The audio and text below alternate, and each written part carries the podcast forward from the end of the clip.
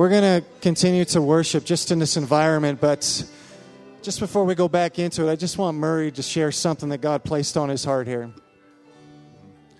Uh, when I was in school, which may have been a long time ago, um, I used to love math because math is always right or wrong. I didn't really like English and social where there was no wrong answers. Um, but there were rules within math. You had things that were constant and things that were variables. You had, you had things that, that didn't change. And when I hear this song, I hear two things that have to be that have to be constants in our life. One is that God is a good father, and the other is that we are his sons and daughters. And those have to be constants, they cannot change. There's other things when we're trying to figure out our lives, when we're trying to solve for X and wonder what, why is this happening in our lives. But those things cannot change. Whenever you think about whatever's going on in your life, just stand in that place where those two things are always true, and then you'll be able to figure out the rest. So, as we go back into worship, just be in His presence and realize that as you stand in this room or sit in this room, the love of God can just usher over all of you. Every situation, every problem, and all you have to do is draw on His name. So, Father, as we go back into this worship, this time of worship, God, Father, we just draw on you because you are King of Kings, Lord of Lords. You are constant. You are everything, God. And so, Father, we draw on the name of Jesus Christ. We draw on you in Jesus' name. When we do this as well, we're, we're singing over the city of Edmonton today, too. Right? If you haven't heard, the first terrorist attack in Edmonton in the name of ISIS. A police officer was stabbed multiple times last night at midnight. Five people were hit by a vehicle. He just drove around hitting them. And so, as we sing this, we are singing into our region that God will bring peace, that He will do exactly what Di is talking about. God is the one who will bring justice. So let's just continue to do this. And as we do this, let's pray for that police officer's family and for all these other people that were hit by a car. Let's just take a second here and stand to our feet. And let's just declare that God is good. God, you are good. God, you are so good. Just begin to lift your voice to Him and tell Him how good He is. Jesus, you are so good. So good, Father. All you do is good, Father. We worship you, Father, because you are so good. So, in a little bit, I'm going to start reading in Genesis 18 and 19. So, if you want to get a head start, you can open your Bible or your Bible app, and that's where I'll be reading. Uh, I just discovered I, there's this movie that I love. Uh, I just discovered that it actually came out in 2006, which makes me feel super old. Um, and that movie is called Over the Hedge. Has everybody seen that? Okay. So if you haven't heard about it, it's this cartoon, uh, and you definitely need to watch it this afternoon because it's awesome. Uh, this this raccoon named RJ steals food from a crazy bear who then threatens to eat RJ, and so he tricks this like cute little family woodland creature uh, group of them into collecting food for him so they can pay him back, so he can pay the back and the bear back, and then hilarity ensues. Right.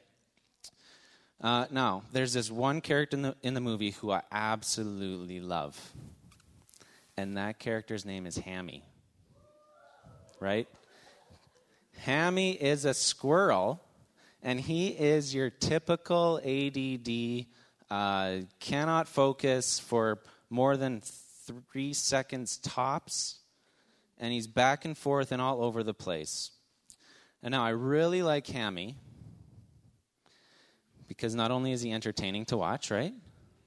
But I love him because there's actually a part of me that relates with him right? Especially in our crazy, fast paced culture that we live in. In Proverbs 4, it says, Look straight ahead and fix your eyes on what lies before you. Mark out a straight path for your feet. Stay on the safe path. Don't get sidetracked. Keep your feet from following evil. But sometimes in my life, I feel like Hammy. always going, looking around, not being able to focus for too long. And I think a lot of us can relate to that. We have bills, we have family, we have friends, work, you have kids. They all make it really, really hard to tell which direction we are going. And just like most of us in this room, I have a lot going on. I work a full time job, I work here at the church, I life coach, and amid staying connected with friends and family while trying to maintain a healthy relationship with Jesus. And every once in a while, people will come up to me and, that care about me, and they'll say, Paul, you need to slow down, right? Hopefully, we all have friends like that. And I value and appreciate that there are people in my life who are willing to come to me and make sure that I am doing a good job of taking care of myself. And I think everyone should have that. On one side, there's truth to that. We need to be able to have healthy boundaries. We need to make sure that we're caring for ourselves in a healthy and proper way, and we need time to relax and to recover. And on the other side of the conversation, sometimes when people come to me and say that, it actually makes me laugh out, out loud a little bit. If any of you decided to be creepy for a week and follow me around, you would discover that I actually have a lot of free time on my hand. And I can arrive at that conclusion because whenever I think about my life, I can just compare myself to someone like my friend Ben. Ben has so many roles and responsibilities, but I know that Ben is a workaholic based on this one thing.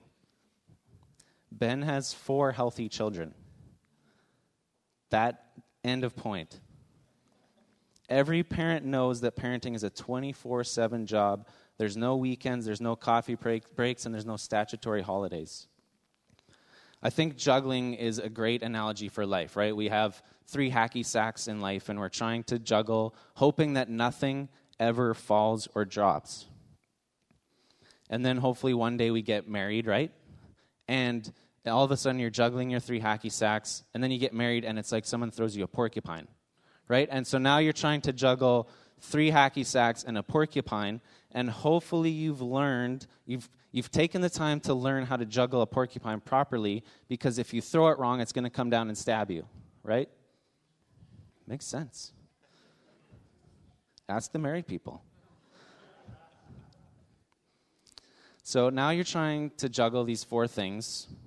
Hopefully, nothing drops, but you know what? Every once in a while, something does and you feel like you're actually finally trying to get the hang of it, you're starting to get the hang of it when someone, usually the woman, has the idea, hey, let's have a baby.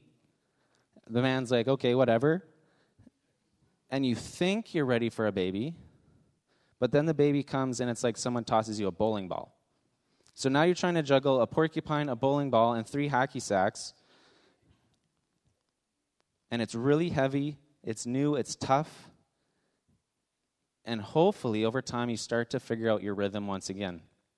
Then the second baby comes. And this one you have some experience, so you understand it a little bit better. So this time it's just like they toss you a second, smaller bowling ball. And then the third baby. Now you're outnumbered. And seriously, thirdborns are, are some of my favorite people to watch. Uh, this is kind of a generalization, but typically, thirdborns are like the hidden children that no one really pays attention to. So they'll do anything possible to uh, get attention or, like, hey, look at me, look at me. And so now instead of someone throwing you a bowling ball, it's like this little crazy monkey with a fork runs up to you and starts stabbing you in the ankle, right? That's, what, that's how I would describe a thirdborn. And then some people even have a fourthborn. And let's just say we, fourthborns, are the most calm, uh, relaxed, chilled out, easiest to raise ever. I think that's a great analogy on life. So, whenever I feel like I'm doing too much, I look at people like Ben who's juggling all these different things, and sometimes I start to compare myself to him, and I'm reminded that I actually have a lot of free time in this season of my life that I can focus on the thing that God's called me right now. Because when we compare ourselves to other people, the grass is always greener on the other side. And I think that as humans, comparison is one of the biggest battles that we always have to fight every single day. especially in our culture. It works two ways. Either we're walking through life and we start to wonder how we're doing, and instead of looking to God for the answer, we start to look to the left or to the right, or we look to our past and we think, oh, well, I'm doing better than that person, or I'm doing better than that person, so my relationship with God is great. Or there's the other side of comparison where we're walking through life and we have expectations about ourselves or about our lives and we look at other people and we compare ourselves to them to their lives and what God's called them to and then we start to feel bad about ourselves. I think we can all relate comparison is built into the fabric of our culture. But I'm but God knew that we would struggle with this. And so he put together a book where we can learn from other people the lessons that we need for today. So if you haven't yet, turn with me to Genesis 19. And so this is a story about uh, Lot and Abraham. And so Abraham was this really wealthy guy who had everything, everything you could possibly imagine in that culture at the time. And he gets a call out of the blue uh, from God one day to give up his comfort and move to some random country. And Abraham says yes and reacts the opposite of how most of us spoiled Canadians would react if we were told to uproot and move to the Northwest Territories.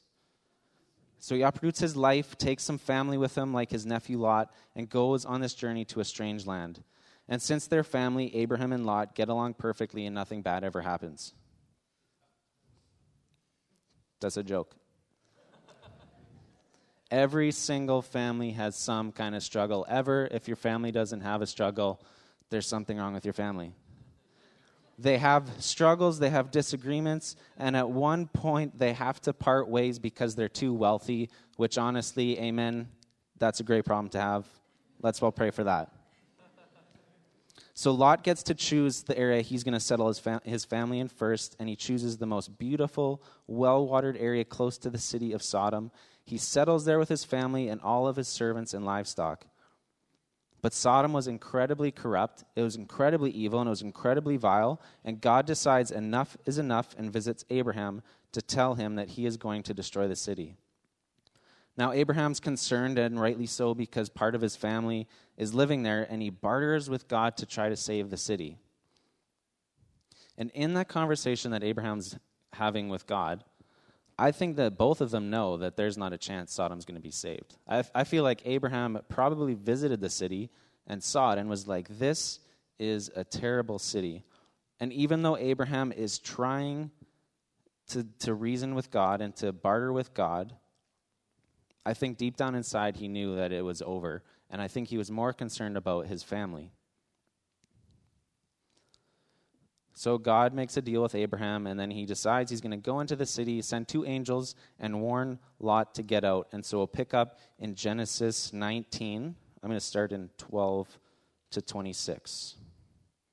Meanwhile, the angels questioned Lot Do you have any other relatives here in the city? They asked. Get them out of this place, your son in laws, your son in laws, your sons, daughters, or anyone else, for we are about to destroy the city completely. The outcry against this place is so great it has reached the Lord and has sent us to destroy it. So Lot reached out to tell his daughter's fiancés, Quick, get out of the city. The Lord is about to destroy it. But the young men thought he was only joking, as all of us would think. At dawn the next morning, the angels became insistent. Hurry, they said to Lot, take your wife and your two daughters who are here. Get out right now, or you will be swept away in the destruction of the city. When Lot still hesitated, the angel seized his hand and the hands of his wife and two daughters and rushed them to safety outside of the city, for the Lord was merciful. When they were safely out of the city, one of the angels ordered, Run for your lives and don't look back or stop anywhere in the valley. Escape to the mountains, or you will be swept away. Oh, no, my Lord, Lot begged. You have been so gracious to me and saved my life, and you have shown such great kindness, but I cannot go to the mountain. Disaster would catch up to me there, and I would soon die. See, there's a small village nearby. Please let me go there instead. Don't you see how small it is? Then my life will be saved. All right, the angel said, I will grant your request. I will not destroy this little village, but hurry, escape to it, for I can do nothing until you arrive there. This explains why that village was known as Zoar, which means little place. Lot reached the village just as the sun was rising over the horizon. Then the Lord rained down fire and burning sulfur from the sky on Sodom and Gomorrah. He utterly destroyed them along with the other cities and villages of the plain, wiping, all, wiping out all the people and every bit of vegetation. But Lot's wife looked back as she was following behind him, and she turned into a pillar of salt. And I think, especially nowadays, it's easy to look back at Lot's wife and be like, What were you thinking? Right? When I read that story, I'm like, What were you thinking? Why did you turn around? But what if we put ourselves in her place? What if we considered that she was leaving her home, she was leaving everything she knew, that maybe she had doubts that these two crazy people that showed up at her house in the middle of the night and told her to leave her city were not actually angels? She probably had it good in Sodom. She probably had a comfortable life that she had worked hard to build. I mean, what if one day two strangers showed up your, at your house in the middle of the night, told you you had to leave everything and just leave Spruce Grove? What about your friends, your car, your pets? What about your family and all the other people that you cared about? When we put ourselves in the story, it becomes a little bit easier to relate to how she felt in that moment, where she was comparing her old life to what God was calling to that was right in front of her she got distracted and she turned away from what God had called her to. She was staring a hard journey right in front of her, away from everything she knew and cared about, and began to let the thought in her head cause her to look back to what was behind her. Lot's wife's destruction started out with a thought I miss my home. I miss the old. I miss the way things were. Abraham got up early that morning and hurried out to the place where he had stood in the Lord's presence. He looked out across the plain toward Sodom and Gomorrah and watched as columns of smoke rose from the city like smoke from a furnace. But God had listened to Abraham's request and kept Lot safe, removing him from the disaster that engulfed the cities on the plains. For you and me, Satan knows that he cannot come at us with everything he's got. He knows that if he attacks us straight on, we'd recognize it fairly easy, right? We'd recognize it fairly quickly. And so what he does, ready to play Pictionary? my brother got all the drawing talents in my I should have practiced this yesterday. Okay, so this this is your brain. That's terrible. Man. And this is going to be worse. Please, no one judge me. Ah. Well, you should have sat up front. And that's Hammy. Now, okay, here we go. Look, look at my beautiful drawing. Everyone see? Everyone see my beautiful drawing.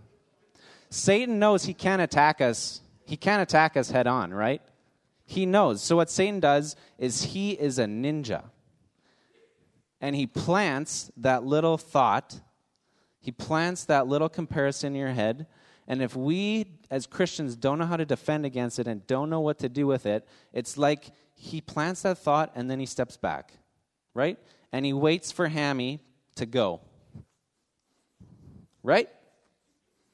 That's what happens and hammy goes nuts in your head. It's true. And if we don't learn how to control the thoughts of comparison or those little things that Satan plants in our head, we're going to lose. So, how do we control this? How do we battle this? First off, we need to know ourselves and we need to recognize the areas of our lives where there's pain because typically the areas where we are hurting is where Satan will attack us. I'm just going to be a little bit vulnerable right now and say that in my life, the fact that I'm single and I don't have a family is a painful area in my life.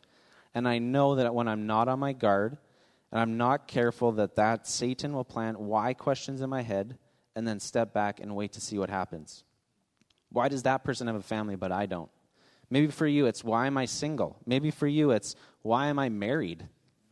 For some of you, it might be, why am I going through this difficult financial situation? Or why is that disease affecting that person that I care about? We need to know the places where we're most vulnerable. And there's probably tons of ways to, to learn how to control those thoughts that go in our head and those comparisons that go in our mind. But I'm going to mention two, and those two things are gratitude and blessing. If I stop and take time to recognize and express gratitude to God for all the things in my life, it helps me control the thoughts and recognize what is in front of me. And if I stop and I say, you know what, I bless Ben, I bless Jen, I bless their marriage, if I start to speak blessing over someone else, then there's no room in my head or in my mouth or in my heart for cursing someone other, some other people. Could you imagine the difference of our lives and in our community if we went around speaking blessing on everyone we encountered? So, as I close today, I want to first speak a word that, that this whole thing, this came from a word that God gave me a couple weeks ago. And then I'm going to explain what this jar is. So, the last couple weeks, as I was preparing for this, God kept putting the moms on our, in our church on my heart, particularly those moms with smaller kids. So if that's you, you need to pay attention and listen really carefully. And uh, if there's any guys in here and your wife is not in here, make sure that she listens to this later.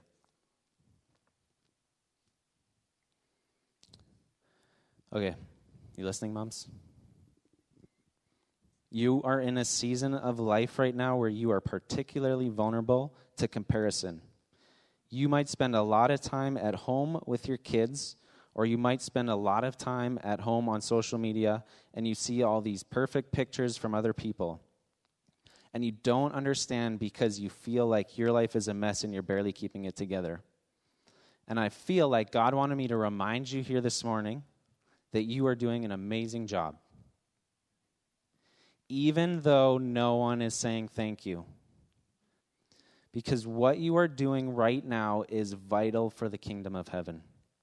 And if you get anything wrong in your parenting, here's one tip just be a role model to your children what it looks like to pursue Jesus. Keep focused on that one thing and don't get distracted. Don't start looking behind you. Don't start looking um, beside you at the other moms who appear to have it all together, and the rest will fall into place.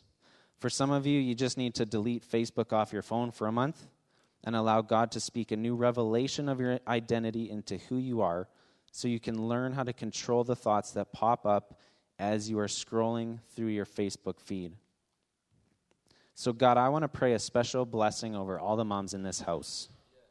I pray for strength, I pray for courage, I pray for perseverance, and I pray for a new heart to pursue you. So here's why this jar is up here. One of the best ways that we can battle comparison or we can battle the negative thoughts in our head is by blessing. So if you choose, and this is not, I'm not going to make you, I'm not going to sit here and watch like who does this. This is up to you, this is between you and God. But on, in this jar, uh, in a couple weeks, there's um, the elections happening in Spruce Grove. Um, and so on this in this jar, there are names written of people in this church, youth in our church, and it's only first names, so you probably won't know who it is. Um, and even if you do, don't go tell them. But just take a name and put it somewhere where you can see it this week. And every time you see it, just begin to bless that person.